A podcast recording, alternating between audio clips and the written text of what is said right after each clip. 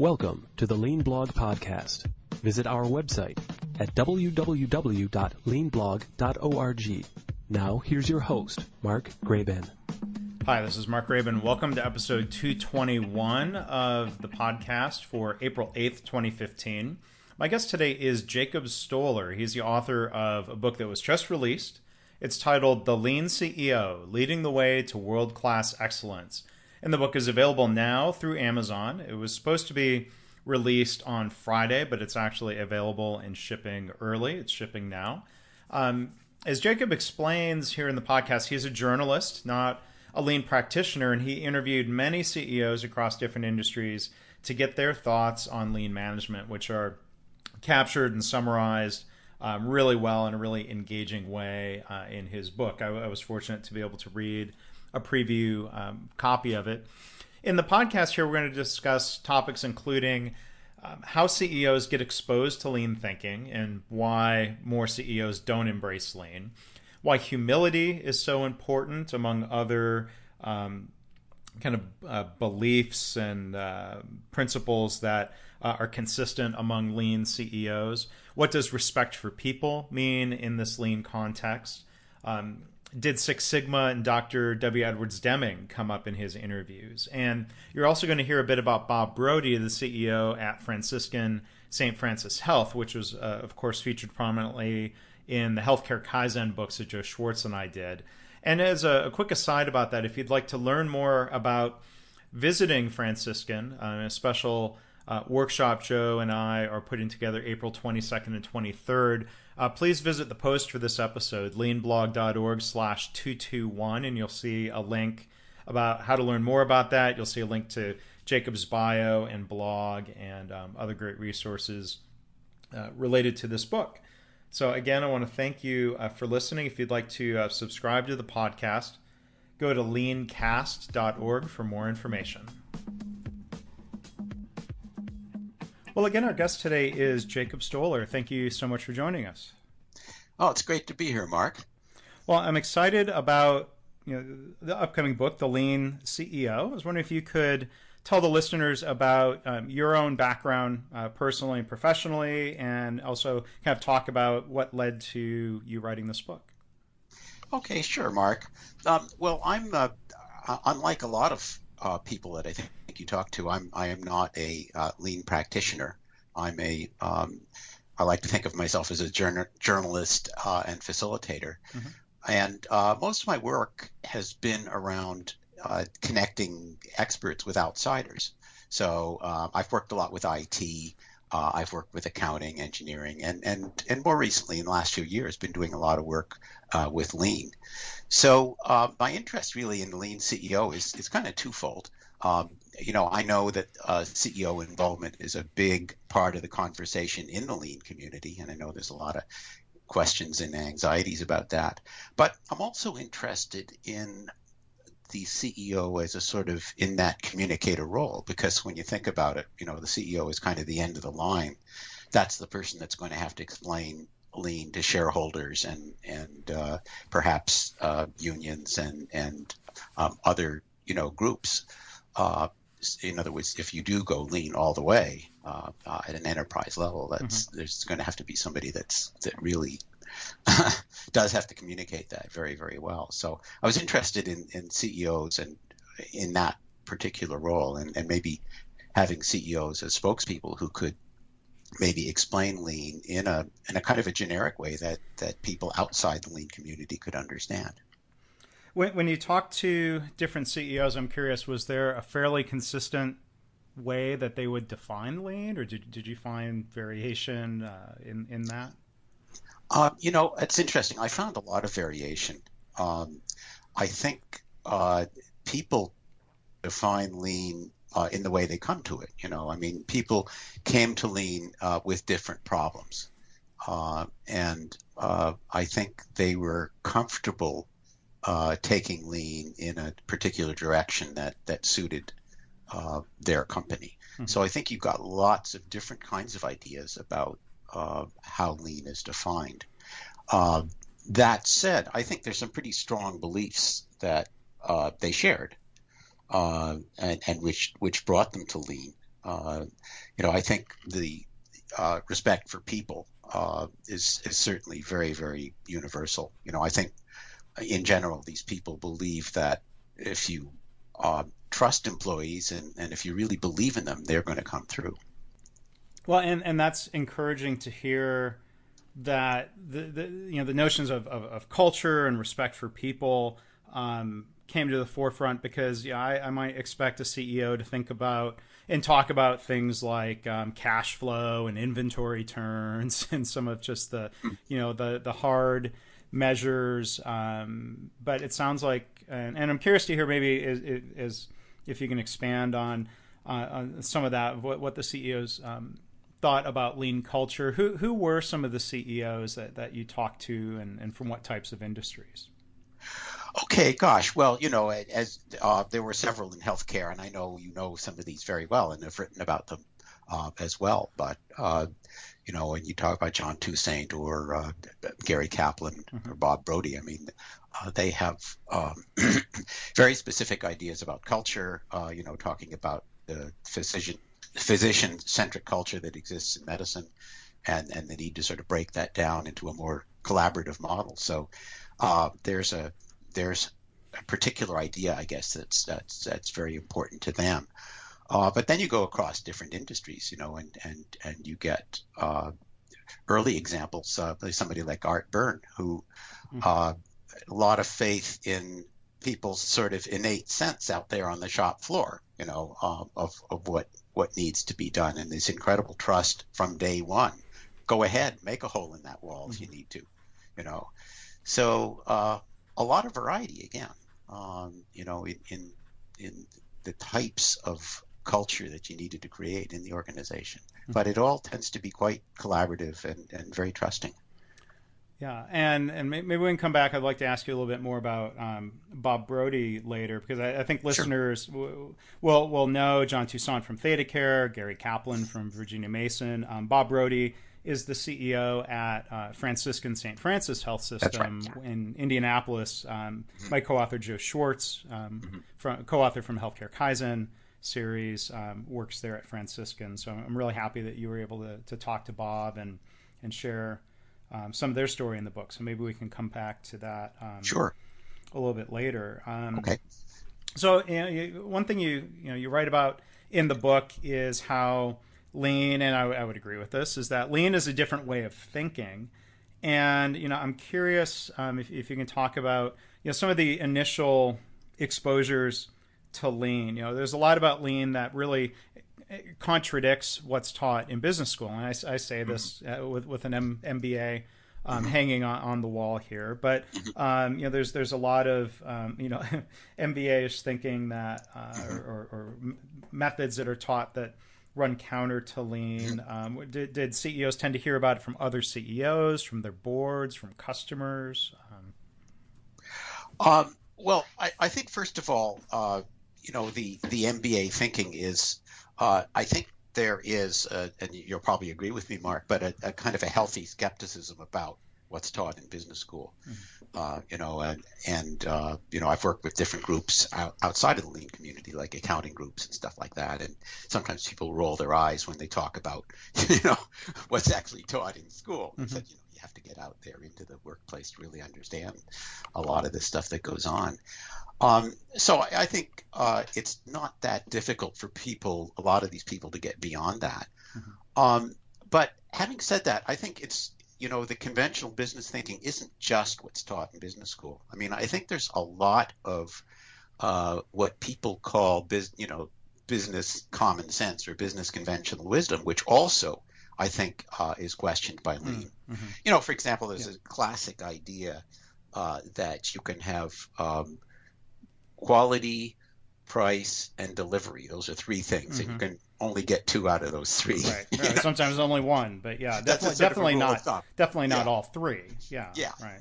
Uh, you know, there's a kind of rule of thumb that you have to sacrifice one of those, right? I mean, that's people people love to say things like that, you know, or uh, you know, you look at some of the examples in the book too. You know, someone like Ariens, where um, you know, one of the, the most challenging things in, in their lean transformation was getting people to get to to make things slowly right? Yeah. Like he's got a whole technology group in there that that is works on slowing machines down, and that's very very difficult for a lot of people uh, that have been in the shop floor and been working uh, in lean organizations for a long time. So I would say the conventional thinking is is it's not just what's taught in school, but it's it's also yeah. what people have gotten used to. So uh, I think the CEOs, uh, though, they do have some very strong, you know, there's some, you know, I think somehow lean speaks to to a lot of people. You know, it's uh, somehow it was in the back of their minds. Uh, you know, however they came to it. Uh, as you know, some of the healthcare people actually went shopping for a mm-hmm. different mm-hmm. operating system. Um, you know, in, in some cases they picked it up along the way and then they became CEO and they saw it. Uh, so there've been just different kinds of exposure. But um, I think the the real challenge is not so much the CEO realizing it, but the CEO bringing it to the whole organization. Yeah, and uh, that's uh, you know again because of all these things that the CEO has to change. I mean, um, you know, we can we can set up a line to to to do uh, to, to, create flow. But if you want to build a whole company around lean, I mean, you have to change comp plans, mm-hmm. uh, reporting structures, accounting mechanisms. You know, and that, that's a lot uh, to put on the CEO. Yeah, and and there's more involved than um, you know. And when when you talk about slowing down. The, the equipment, the idea, I'm, I'm guessing, or the stories you heard, we're talking about matching production to the rate of customer demand. That, that's and, right. And not yeah. trying to exactly. overproduce and, and, and do things that kind of you know traditional accounting would, would tell you um, reduces costs and and, and, exactly. and, people challenge that. But it's also about looking at um, you know the, the the whole enterprise and making sure we're building products or creating services that solve you know real customer needs and understanding those customers and, and interacting with um, you know a wide range of functions and, and customers and suppliers that, that goes well beyond the shop floor right absolutely oh, oh absolutely yeah Absolutely, and uh, yeah, of course, uh, one wonderful place you see this is when you're looking at the startups, right? Mm-hmm. Uh, and uh, here you have uh, what one of the one of the CEOs talking about. Uh, well, you know, you can anyone you can improve any process ten percent. He said, you know, and this is the guy from a company called E Leather in the UK, um, and you know, his, uh, his name is Chris McBean.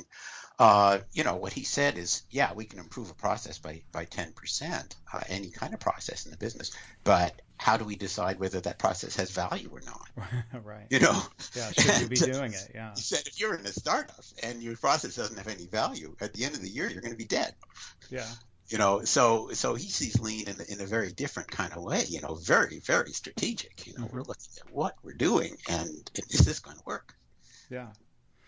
So um, I'm curious, you know, as we kind of delve into kind of you know personal ways of thinking, you know, leadership, um, you know, starts, you know, I guess with any of us looking in the mirror and and mm-hmm. what do we mm-hmm. believe? How, how do we act? Um, one of the things that you know that comes through in, in stories in, in, the book is uh, you know a high degree of humility that mm-hmm. a lot of these CEOs have, and you know, a lot of the CE, lean CEOs that I've met have that trait um, there, there's a one of my favorite books that's sitting here is a book called Toyota by Toyota, which is written by a number of leaders and associates, team members at yeah. the Toyota Georgetown plant. And the first chapter is about nothing but humility, leading with humility. And I'm curious, you know, kind of what, what some of your observations or reflections were um, about that humility and, and sure. those leaders and what that translated to.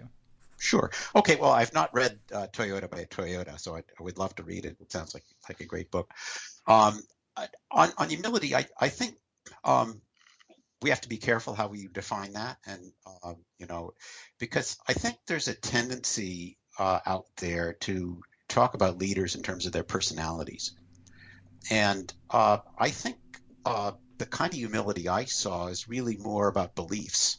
Um, that they have, and and I think there's a very essential thing, and this is uh, certainly we, you know you see this with Deming, this idea that we don't know what we don't know, mm-hmm. and and the kind of a scientific uh, intellectual humility, perhaps you, where you go out on the floor and like Taiichi Ohno, you say, well, there's a 50% chance that what my hunch about the way this thing is, what's going on here is wrong.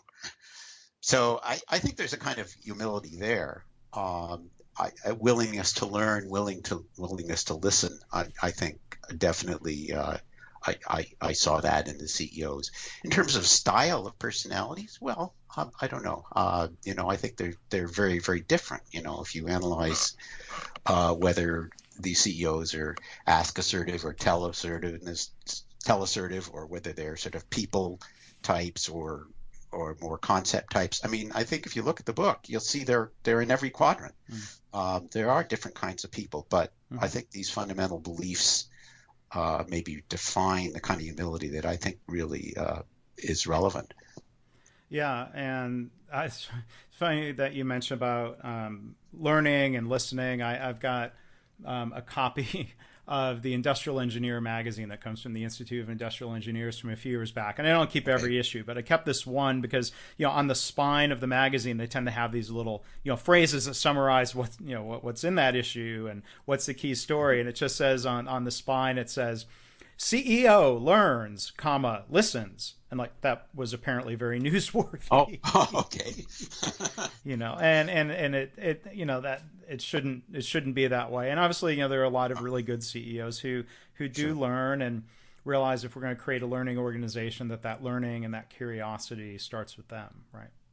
Yeah. And, and that's interesting. That's an interesting, uh, when you see a, a, piece like that, you know, because I think, uh, sometimes expectations of CEOs are pretty low. You know, I mean, we celebrate the fact that some CEO is a is a great has wonderful integrity because they don't uh, play factions against mm. each other and and they don't have self-serving comp plans and stuff like that. But it seems to me a lot of those things are table stakes. I mean, you know, yeah, if you're a yeah. leader, you got to be a decent, straightforward person. And and I would certainly mm. say that the, the every one of the ones the, the yeah. CEOs in the book would would pass that test. I mean, I think they're basic, decent people uh, who don't lie and cheat. Now, when when we talk about foundations like that, um, you know, integrity. Um, humility, having respect for people. I mean, maybe I'm being a cynic, but I'd, I'd be surprised if anybody ever gets more humble through through their career. That maybe is it just that some people have managed to, uh, maybe they just have a strength of uh, strength of character that things don't go to their head, or as they rise through the ranks, and and you know a lot of times you know CEOs have been you know promoted and and rewarded and it's been reinforced over 20 25 30 years of their career how great they are. Um, but you know, so uh, I guess the question is, how, how much of this is just um, innate and it hasn't been chipped away at versus people or, or, CEOs who had stories about how you know did, did they have an epiphany and, and realize that they needed to, to change their stripes in, in some way? I think you'll see some epiphanies, definitely some epiphanies in the book. Uh, you know, I mean, I think uh, certainly someone like uh, Robert Chapman is very quite dramatic. you know, he, he was really quite troubled by the kind of workplace that, that he saw and, and that, uh, in the companies that he had and in the companies that, that uh, he was taking over. Uh, you know, was quite troubled by it. So, so that I think he probably changed um, quite a bit as a result of that. Um, and what company or industry oh, that's that's uh, Barry-Wehmiller. Yes. Yeah. Yeah. And uh, of course, he built a whole uh, operating system, if you will, around around uh, the people-centric leadership, and uh, yeah, you know, I, yeah, and and you know, you know, John. I, I don't know him, but you know, I know um, you know John Toussaint really well, and, and John always sure. tells stories very openly. Um, he does um, about how he. It's not like he was always magically this quote unquote lean leader. That he um, had people challenge him, and that that he um, tried to learn some new habits and shift some of his own behaviors um, be, between you know executive behavior. He he often labels it you know white coat behavior, but you know he's quick to point out it, it's not just physician leaders who have these these either you know kind of autocratic or blaming or impatient tendencies. It's non non clinical executives uh, in healthcare as well. So I think John, I, I, guess you know maybe that's an example of humility that he's willing to share those examples of uh, not not knowing everything of not being perfect right sure and and i think he points out in the book uh, uh, and i'm sure in your your books as well that he he did run with uh, lean ideas for several years before he really realized that there had to be a fundamental shift in the way they managed the company. So uh, managed, you know, the, the healthcare organization. So I think there was a kind of an epiphany of having to dig deeper um, uh, at a certain point in his journey. Yeah. Now, in your interviews with uh, the CEOs, I'm, I'm curious if Dr. Deming came up in the discussion with with any of these leaders, if they had learned from him directly or through his books, or did they find you know his philosophy and approach to be helpful or, or complementary to Lean? Interesting. Um, you know, I'd say for the most part, no. Um, now, Bob Brody is a big exception because mm-hmm. uh, I think he was part of uh, some of these Deming uh, discussion groups that were going on in the 90s. Uh, and also, there were some government people um, I talked to that did not get in the book that also had sort of lean, or sort of not lean, but uh, you know Deming type discussions. Uh, I didn't, you know, I I generally uh, you know let people bring things up, um, and some people, you know, that was not one of the things that really uh, rose to the surface. Mm-hmm. How, now, how, oh, but I, but that said, I think when you look at the ideas of Deming, um, you know, they certainly are are very very present. Uh, you know, things like drive out fear. Mm-hmm. Um, certainly, the constancy of purpose uh, is absolutely essential. I right. think for these CEOs, they just have to have that. I'm curious. Uh, you know, the the book is called the uh, the the Lean CEO. I'm curious um, if if Six Sigma came up in the discussion um, with with some of these organizations. Are, are they combining methodologies, or I'm, I'm curious if that came up at all. It didn't come up, and you know, I I was uh, a little bit surprised. I was expecting people to bring it up more often, but um, again, I didn't go digging for Six Sigma. I didn't. Sure. I didn't ask the CEOs, "Did you do this? Did you do that?" Mm-hmm. I, I tried to more open approach to interviewing and trying to get them to, to share sort of the most important parts of their journey and how things looked uh, from their perspective. So I didn't prompt them on that, but yeah. uh, and so no, it wasn't. Uh, it wasn't really brought up. Okay. Um, so I mean, you spent a lot of time talking to CEOs who, in a broad sense, get it. You know, and mm-hmm. I'm curious what their thoughts were, or if you had any conclusions about CEOs that um, are still not even aware of lean or or not trying to become a lean culture or a lean organization. Do they have any thoughts about what what some of the barriers are or what's getting in the way of maybe kind of broader adoption among CEOs? You know, to be honest, Mark, I know I know a lot of people in the lean community are scratching their heads over that one, and the lean CEOs were were sort of the same. You know, I mean, I, I think uh, I did ask, you know, in a lot of cases, what's you know, why do you think more people don't do this? And and they didn't. They, they would, the answer would be, I'm not sure, or I don't know. Um, ignorance was cited as one sort of thing, and say mm-hmm. maybe a lot of people just don't know about it or don't understand it yet. Um, but I think also, you know, there are many cases there, there uh, people talk about having tours where CEOs come to see the plant and they get all excited about lean and then nothing happens. Mm. So, you know, two examples of this. Uh, one is Steve Brenneman, uh, Aluminum Trailer, and the other is Karl Wadensten. And, and mm-hmm. both of these folks are, do a lot of um, inter, interacting with people outside the lean community, bringing new CEOs into their plants and uh, yet they they find that the, the, resistance and the time it takes from I get it to actually doing something is is uh, pretty enormous. Yeah, and, and and I was just going to interject real quick. Listeners um, of of the podcast might know um, Karl from VIBCO in Rhode Island. I've I've had Karl on the show a couple of times before, and uh, you know he's certainly he's great about trying to get out within the broader business community and engaging other leaders and, and not just you know kind of talking within lean navel gazing circles he's out there bringing exactly. a lot more people into this fold right he's he's very good at that yeah and he works with the young presidents association um, mm-hmm. you know and uh, he's constantly advocating for lean um, within that group um, but I, th- I think where the, where this leads us is you know when we talk about the resistance uh, and the difficulty of implementing lean with CEOs is is that uh, even even some of the most uh, sort of strongest lean CEOs uh, in the book admitted that they wouldn't have done it if there wasn't some kind of burning platform.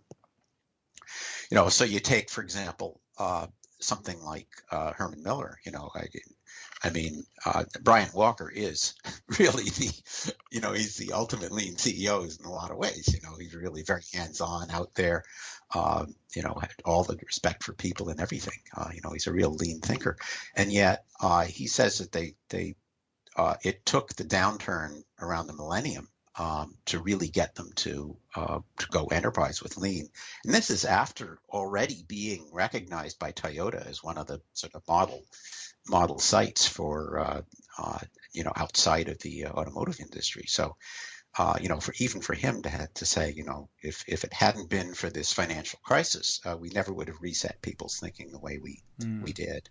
So you know, that's not not, encouraging, Mark. I know, but uh, I think you see a number of burning platforms in the book, uh, you know, various degrees, and um, that seems to have been fairly universal. How, how many of those burning platforms were related to, um, you know, 2009, 2010? Financial crisis as opposed to longer lean journeys did you find?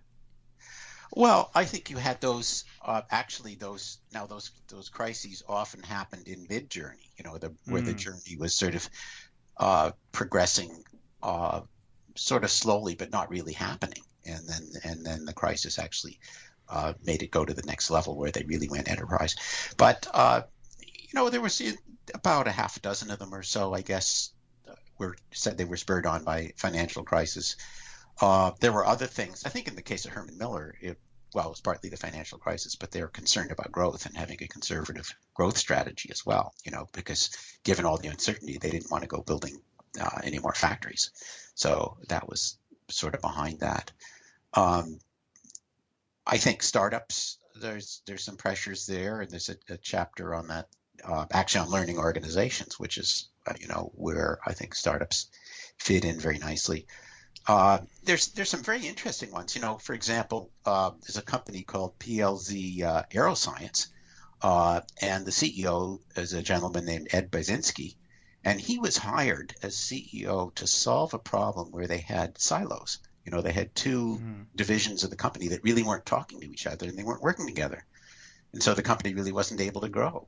So that was his burning platform. He came in and he he used lean, by the way, mm-hmm. to to solve this problem of two silos and two groups, and then he proceeded to to to take the company down the lean journey the rest of the way. Not what you would expect. Yeah, yeah, and and maybe along the lines of, um, like I said, not not what you expect. I was going to ask you. Um, was there anything in your research that was was really surprising um, as opposed to any thoughts that you had going in about what you might uncover or the types of stories or, or lessons? Was there anything that really jumped out as something unexpected?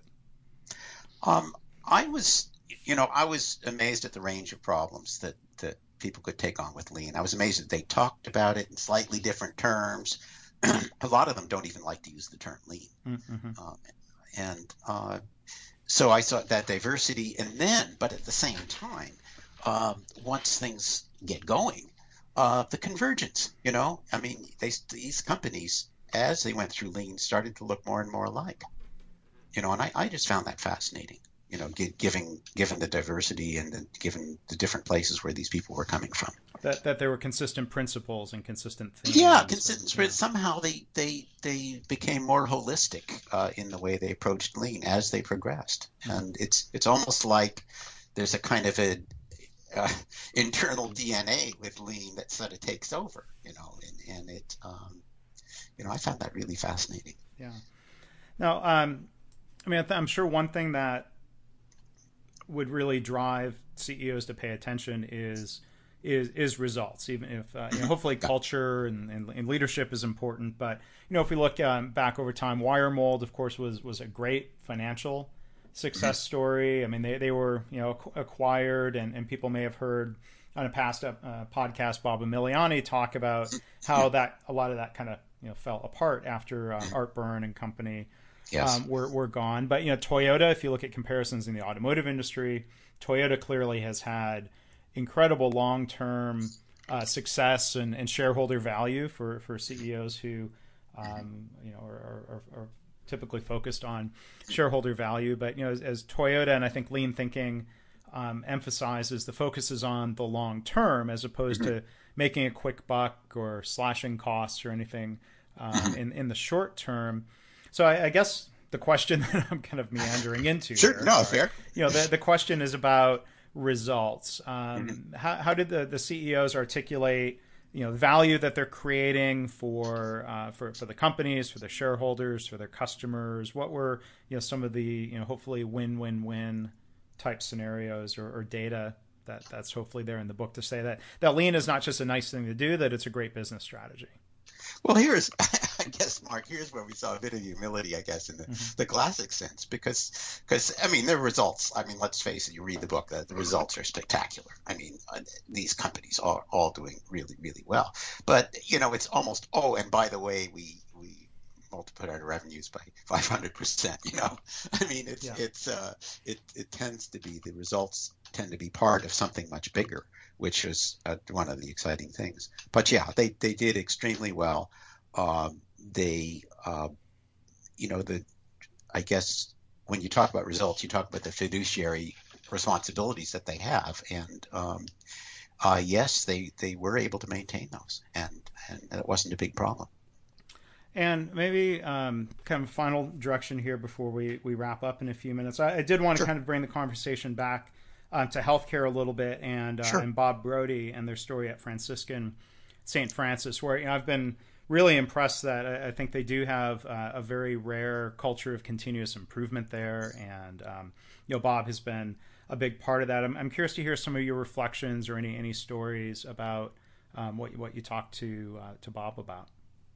Okay, well, I think Bob was was uh, somewhat of a contrast to uh, to both John uh, and uh, and Gary and Gary. Yeah. Uh, the contrast really was uh, that he uh, didn't. I, I, want to say this in the right way, but uh, he didn't push it as hard. I think he he was more of a, a, a kind of enabling it, um, letting it evolve. Mm-hmm. Um, you know, and he worked obviously, you know, very, very, you know, I guess very closely with Joe um, on that. Um, but uh, Joe Swartz, who I know is your your uh, your co-author. Um, so I, I just I saw him more as, and well, in his own words, I think he is more of a, uh, like I say, a, a much more conciliatory and letting things happen. Uh, however, uh, he said towards the end of the interview, uh, I may not be able to be as as patient as I've been uh, because things are getting tough in mm-hmm. terms of the mm-hmm. um, the financial pressures. Mm-hmm. Yeah, and, and I think you know the way they framed what they've been doing there, it's it's different than. Yeah, you know, I think at ThedaCare and Virginia Mason, it was you know a fairly aggressive, lean, lean, lean driven approach. Where my, my impression of at Franciscan is that there's been a, you know huge focus on staff engagement and and kaizen and they do some you know uh, rapid improvement events and they train people in, in lean six sigma but um, yeah it's been a little bit different path also i think what he said what what bob said is that uh, they had been you know practicing sort of Deming thinking for a long time long before sort of the, even before the, the term lean so he felt that they they had a long history. I don't know how to compare the the histories in that respect. Maybe you could sh- shine some light on that. But it sounded to yeah. me like maybe there was a slightly longer history of uh, establishing some of those. Yeah, I, I, think I think it was a slightly more evolutionary approach, and it's continuing to to evolve. And like you said, as as they face different pressures and challenges, um, as all you know organizations do, you know, I, I trust they'll they'll continue to uh, to evolve and mm-hmm. tweak their their approach um, yeah, I think in general in healthcare, um, there, there, was you know uh, a lot of exposure that people had to uh, total quality management, and I think a lot of it just completely faded away. Mm-hmm, um, mm-hmm. Where where when I was in Japan back in November, the hospitals there don't mm-hmm. really they, they talk about lean a little bit and the CEOs there that I met in Japanese hospitals are very engaged and they're driving quality and they're driving staff engagement, but they never stopped doing TQM. So they'll say, well, we, we've been doing uh, TQM and quality projects for 20 or 25 years, but now we're we're traveling to Seattle and we're learning more specific lean methods and we're doing more rapid cycle improvement instead of these kind of you know relatively leisurely six month long projects and um, you know that, that's just a different approach than um, than uh, than some of the hospitals here in the U.S. have taken. So right. Lots of uh, always lots of learning back and forth. So yeah. Well, lean is so uh, uh I guess accommodating to different approaches. And and I think as as, you found in the book, accommodating to different personalities. That that mm-hmm. lean mm-hmm. is not some sort of cult of personality where oh we, we must act like Taiichi Ohno did or we must act mm-hmm. like as as people tend to do in business. I want to be just like Jack Welch or I want to be just like Steve Jobs. That that there's room for people to um, I guess like you said within certain within certain boundaries and certain frameworks for people yeah. to adopt ad, adopt and adapt lean within their own style of CEO leadership, right? Right. Um, so, so Jacob, I, I want to thank you for um, for one letting me take an early uh, peek at the book, and um, I, I, know a lot of people out there will be, will be excited to find it. Can you talk uh, a little bit about where people can find you online, book website, release date, uh, just details like that about the book? Well, it, it's uh, the website is, I guess, a good hub for that because it's got the, the, you know, you can click to Amazon based on that. But uh, it's uh, jacobstoller.com. That's my name, J A C O B S T O L L E R. So I'll be, uh, you know, doing some publicity around that, which is going to start to ramp up, uh, leading up to uh, the big day on April 10th. April 10th, and, and coming from McGraw Hill, so that from McGraw be, Hill, it'll be, right. it'll be very widely available. Is the good news, right? Well, I certainly hope we so. Hope. Yeah. yeah, yeah. But obviously, going through a big publisher like McGraw Hill. Um, and any any final thoughts that you would want to share with with listeners uh, about the book or, or anything else related to what you learned? Well, I, I, I, just want to say it's been a wonderful experience writing it, and I, have learned an enormous amount, uh, and from people like you along the way, Mark. I, I you know, I think this lean community is really a wonderful uh, group uh, to work with, and uh, I hope you guys uh, keep it up. I mean, keep doing the, the work you're doing. It's uh, it's important work. I think uh, it's a lot riding on it in terms of the economy and people's lives and mm-hmm. the quality of healthcare and uh, et cetera. Well, well, thank you for that, um, you know, re- reflection, and um, you know, um, glad you got to do the project. And again, congratulations on the launch of the book. So again, uh, our guest today has been Jacob Stoller. Uh, the the book is The Lean CEO. Hope you'll check it out, and maybe we can talk again some other time, Jacob. Thank you, Mark. I hope so too. Thanks for listening. This has been the Lean Blog Podcast. For lean news and commentary updated daily, visit www.leanblog.org. If you have any questions or comments about this podcast, email mark at leanpodcast at gmail.com.